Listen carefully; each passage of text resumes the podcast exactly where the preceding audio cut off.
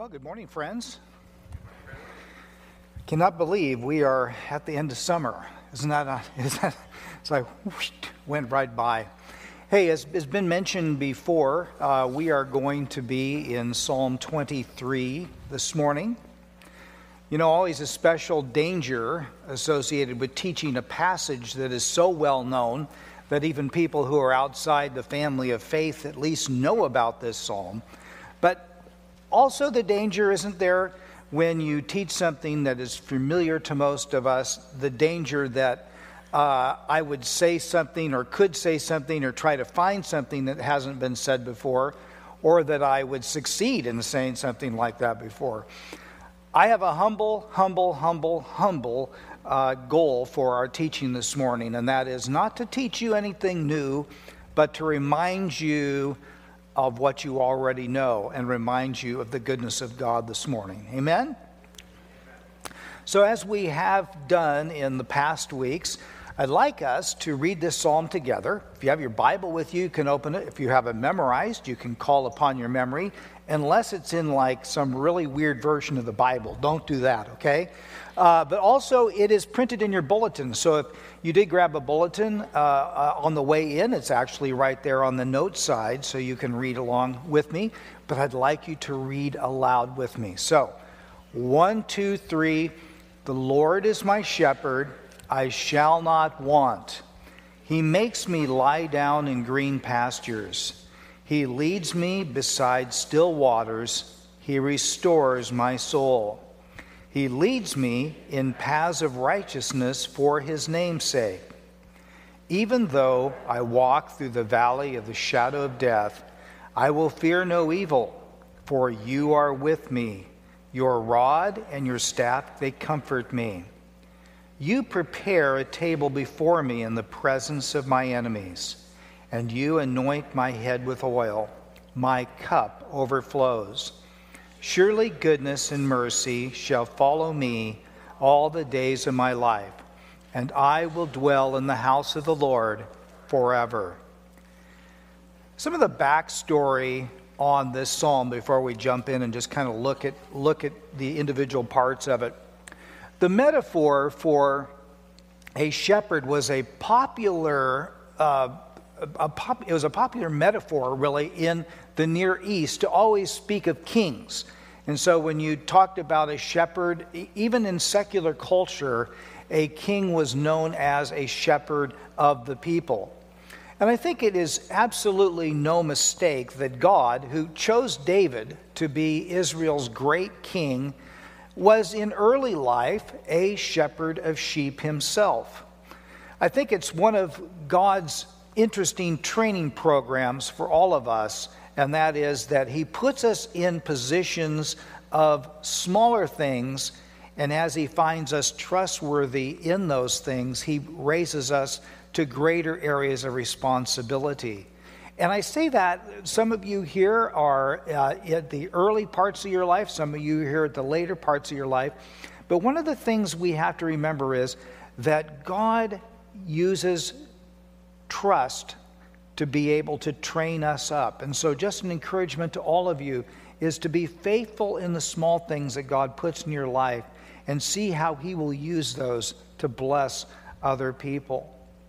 But not only was David, the great king of Israel, once a shepherd, but then this was also attributed to the son of David, Jesus Christ, who was a descendant of King David's and he too was referred to as the shepherd. He actually referred to himself. He said, I am the good shepherd.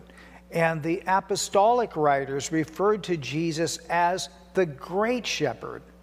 And so, as we read through Psalm 23 and we think of, of the Lord is my shepherd, we want to have a picture in our mind of, of uh, you know, David going through Jesus so we have a big picture in our mind, and appropriately we're thinking of the Lord Jesus Christ all the way through this.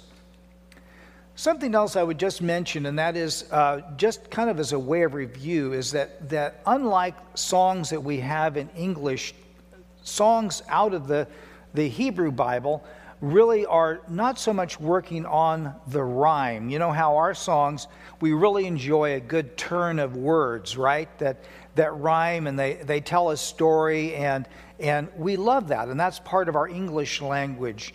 In the Hebrew Bible, instead, pictures are painted for us. They don't rhyme, the words don't necessarily rhyme, but things are layered on top of one another to either build something that is out of several pieces or to contrast things. And that happens all the time through the Psalms. And so, why am I saying that? Why am I, why am I taking a moment to talk about that? Well, what's important to remember is not each individual part is meant to be as important as the sum of the whole. And so, we take a look at thought for thought, and it's one thought that's expanded in several different ways, and you'll see that play out as we go through the psalm together.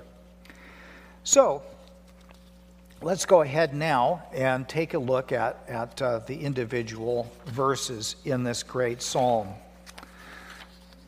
The Lord is my shepherd, I shall not want. He makes me lie down in green pastures, He leads me by still waters. He restores my soul. He leads me in the paths of righteousness for his name's sake. Let's move our minds now out of the Willamette Valley and let's think about the arid, arid environment of the Middle East. The sheep here, uh, of course, graze in fields, and it's not too hard to find a place for your sheep to graze in the Willamette Valley, but it's quite different in the Middle East. It's much drier. And the sheep here is actually praising his shepherd. So it's from the point of the you know the point of view of the sheep looking at his shepherd and saying, "The Lord is my shepherd, and he takes good care of me. I am well cared for under his care." In a dry and weary land, the shepherd knows where there is grass to be found. He has a place for me. He's found a place for me to drink and to find refreshment for my soul and he knows the right path. He leads me. The paths of righteousness might more literally be the right path. He knows that right path to get me home, to get me to my, my destination. That we would be spiritually fed is of great importance and concern to our shepherd. When Jesus recommissioned Peter after his great failing uh, in denying Jesus, and they later came together at the Sea of Galilee. And Jesus came to Peter and he said, Peter, do you love me more than these? Meaning his nets that were there. Uh, G- Peter said, Oh, yes, I love you, Lord. And he said, he said, Feed my sheep. And he said that really three times in, in different ways there. It's such an important thing that Jesus cares that his flock would be well fed and nourished on the Word of God. I think of the refreshment that Jesus promised in the Holy Spirit. He said, If anyone thirsts, let him come to me and drink, and whoever believes in me, out of his heart will flow springs of living water. Once again, the shepherd caring that we have much refreshment in our souls. And Jesus says, My sheep hear my voice and those who are members of his flock are people whose ears are attuned. And we hear that voice. There's a certain resonating with the words of Jesus in our very souls. Indeed, we all need food and we all need water and we all need shelter. But the Lord made clear through his teaching that we do not live by these alone, but rather we have a deeper hunger and a deeper thirst that only the Lord can satisfy. Are you someone who frequently experiences discontentment? I wonder how much of that relates to seeking to be satisfied with something that actually produces discontentment. There's a real hunger we have, and sometimes we take that hunger, and I don't know if you guys do this, sometimes late at night, when I'm watching TV, all of a sudden I find around 10 o'clock, I want a little smackerel or something. And you know, I'm not really hungry. I had a nice dinner. Uh, I'm probably still digesting the dinner by that time. But I'm really, what I really want is I'm thirsty. I want a drink of water. but I satisfy with a snack of some kind, which then in turns leads to a cavalcade of events, not the least is going down to a clothing store and getting some bigger pants. My point being is sometimes we mistake our appetites. And I would just say that if you are experiencing a lot of discontent when the Lord says, You shall not want, and it's not talking about material things, it's talking, this is not prosperity doctrine here. It is, I have food and I have refreshment for you. If we're, if we're finding ourselves discontented and not feeling full, then maybe we're satisfying that hunger in a way that is trying to satisfy it apart from God the Father and what He's doing in our lives. Let's go, let's move on here into verse 4, where we read, Even though I walk through the valley of the shadow of death, I will fear no evil. For you are with me, and your rod and your staff, they comfort me. You know, our entire existence is really under the shadow of death. We're going on a one way trip through life, and there is this shadow of death. And there seems to be in the sons of Adam, the descendants of Adam, ever since the curse came upon man, there seems to be three basic reactions to living under the shadow of death there's anxiety and dread. There's also complete denial. Uh, I, I tell you, one of the most interesting things as a pastor that I've experienced doing funerals is the complete and utter denial of the fact that somebody has just died and that death is coming for all of us. It's really quite amazing, you know, where we can be standing around the graveyard and people are talking about restoring cars or talking about, you know, their vacation or you name it. It's like, didn't you just see what happened here? You know, didn't we want to take some thought, take some stock in that? Certainly, another path that so many have taken is the numbing down with pleasure or power or possessions. And you know, these are all reactions, but it's actually foolishness to think that we are never going to die. But you know what else is foolish? Even more foolish than that is to live in great fear of death. Hebrews chapter 2 verse 15 says that the fear of death is actually a form of slavery. Think about that. That bringing that fear up makes you a slave to that fear. And we're set free from that fear through Jesus Christ. The real thing that you have to fear in death is not the process of dying, but rather the great thing you need to fear in death is to fall into the hands of, living, of the living God and to fall into judgment for that. And yet, Jesus Christ took that judgment upon himself. He suffered, as, as Kai talked about, he suffered the torments of the cross on our behalf and took, and took the hell of being forsaken by God unto himself so that you wouldn't have to. In fact, if you want to read something that is really shocking, a lot of people skip over this particular psalm. But the psalm just before Psalm 23, Psalm 22, I'd encourage you to read that over the next couple days. Just go back and reflect on that and realize that that was written, you know what, maybe seven, eight hundred years before the events had happened. And it is startling the details that it speaks of what the Messiah is going to go through and what he's going to do for you and me. That's what our great shepherd did for us. Though we live under that shadow, we fear no evil because he is with us and we are comforted. the rod and the staff are the shepherd's tools of protection. And the Lord laid down his life. The purpose of laying down his life is to protect his sheep and to save his church. There's never any promise in Scripture that we are not going to ever encounter anything scary in our lives. We live and we all suffer along with everybody else in a fallen and broken world. But ultimately, the promise is, is that God will never allow evil to have the final word in our lives. Jesus said, I have said to you in advance these things that you may have peace. In the world, he says, you have tribulation, but take heart. I have overcome the world. Jesus Christ is the reason that we can have peace no matter what befalls us, knowing that we are going to be uh, led and we're going to be protected by our great protector, our shepherd. Then there's a little shift here in verse 5. He says, You prepare a table before me in the presence of my enemies. Now, let's not think now of these little sheep up around a table, but rather now we're talking really more of a king. Remember, David the king is writing this. He says, You prepare a table before me in the presence of my enemies. You anoint my head with oil, my cup overflows.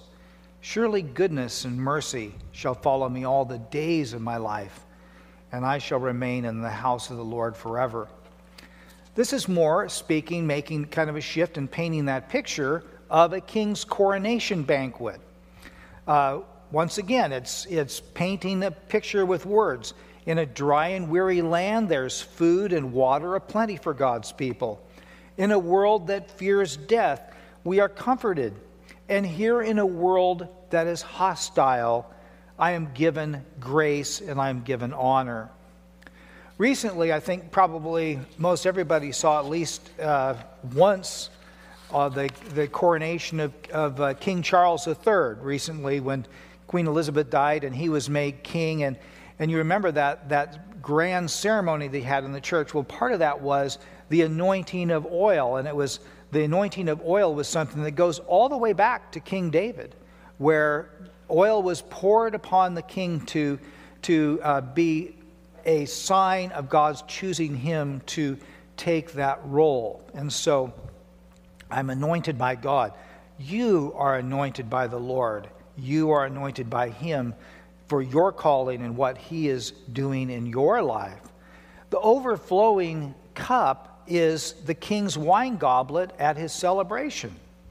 And have you ever thought about this? The, the long term pattern of God's working in our lives, okay? From our perspective, from our experience of God, the long term uh, trajectory, if you will, is the habit of God blessing us in greater proportion than we would have reason to expect or deserve. This is what we call unmerited favor. Not a reward based on my goodness, but a reward based on God's goodness. In the Hebrew Bible, the, the language is stating that goodness and mercy are actually chasing after him. Goodness and mercy chasing at pursuing him.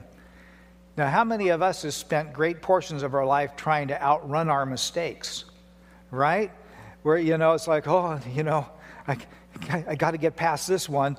And, and yet, here we're told by the Lord instead that goodness and mercy are actually chasing after him. They're being relentless. You know, David certainly, if, we, if you're familiar with his life, he certainly had many, many sinful failings in addition to all the great things he did. But instead of being forever banned by the Lord, kicked out, he's actually, through God's forgiveness, loved and welcomed into the Lord's house. Amazing to think about. Goodness and mercy chasing after us, pursuing us, trying to bless us, blessing us out of proportion than we deserve. That's the trajectory. Do you look at all these things? I shall not want. I will fear no evil. I'm welcomed into the house of the Lord. What, what a beautiful picture of what it means to belong to the Lord. So, what does this mean to us today? Let me, let me just share three thoughts on this idea. Why does the shepherd, first of all, care for his sheep? The shepherd wants his sheep to increase and to grow. And so, as the Lord's sheep, you and me today, can I just say this is always a challenge for us to take our spiritual growth seriously, to realize that forming us as mature Christians is God's great desire for you. Listen to the words of Peter and Paul. First of all, from Paul, he says in Colossians 1:10, "Walk in a manner worthy of the Lord, fully pleasing to Him and bearing fruit in every good work, increasing in the knowledge of God. That the Lord would have us increase in our knowledge of Him. And then 1 Peter 2 2, he says, like newborn infants, long for the pure spiritual milk, that by it you may grow up into your salvation. Now, I know some of us have not had an infant in our home for a long time, but how often does a baby want milk? All the time, right? It seems like they're just done and they want a little bit more. And this is how we should be interacting with the Word of God. The Bible is the voice of God speaking into your life, speaking into my life. And we should long for that, to hear that voice and to find that guidance, find that nourishment, find that comfort in a world that has an awful lot of messages that really are empty and don't have any promise whatsoever. What are your plans for growing spiritually? Can I ask you an honest question? And I don't have to ask anybody to stand up and give a testimony here, but can I ask you something? Is your thinking more like Christ this year than it was last year? Is your thinking more like Christ today than it was 10 years ago? And I say, ask that honestly uh, because, you know, sometimes we can kid ourselves about how close we're walking with the Lord. I just put that before you because God's purpose for you is to not decrease, not to deflate, but to increase and to grow in your knowledge and love of Him and your service to Him. Another thought I believe that comes out of this psalm is just what am I fearful of in my own life? You know, a couple weeks ago, uh, Randy treated us to a, a uh, fiesta of phobias. I don't know. he, he, he had the trivia game with all the different kinds of phobias. And uh, one of them I found fascinating phobophobia, which before that I didn't know about it. Now I think I might have a mild case of it. But the, the fear of, of phobias, you know. I think back of the, the words of Franklin Roosevelt nearly 100 years ago, where he, he, you know, in his inaugural, inaugural address, he said, We have nothing to fear but fear itself. He obviously had no idea what lay ahead after he said those words because we have plenty to fear. Everybody was, there's so many things we have to fear. And you know what? There'll be plenty to fear tomorrow as well. There's always going to be something else to fear. I take from this psalm that no matter what fearful or hard time that comes, that we are not outside the care and control of our shepherd. If he does not lead us away from the trouble, he will lead us through those things we fear.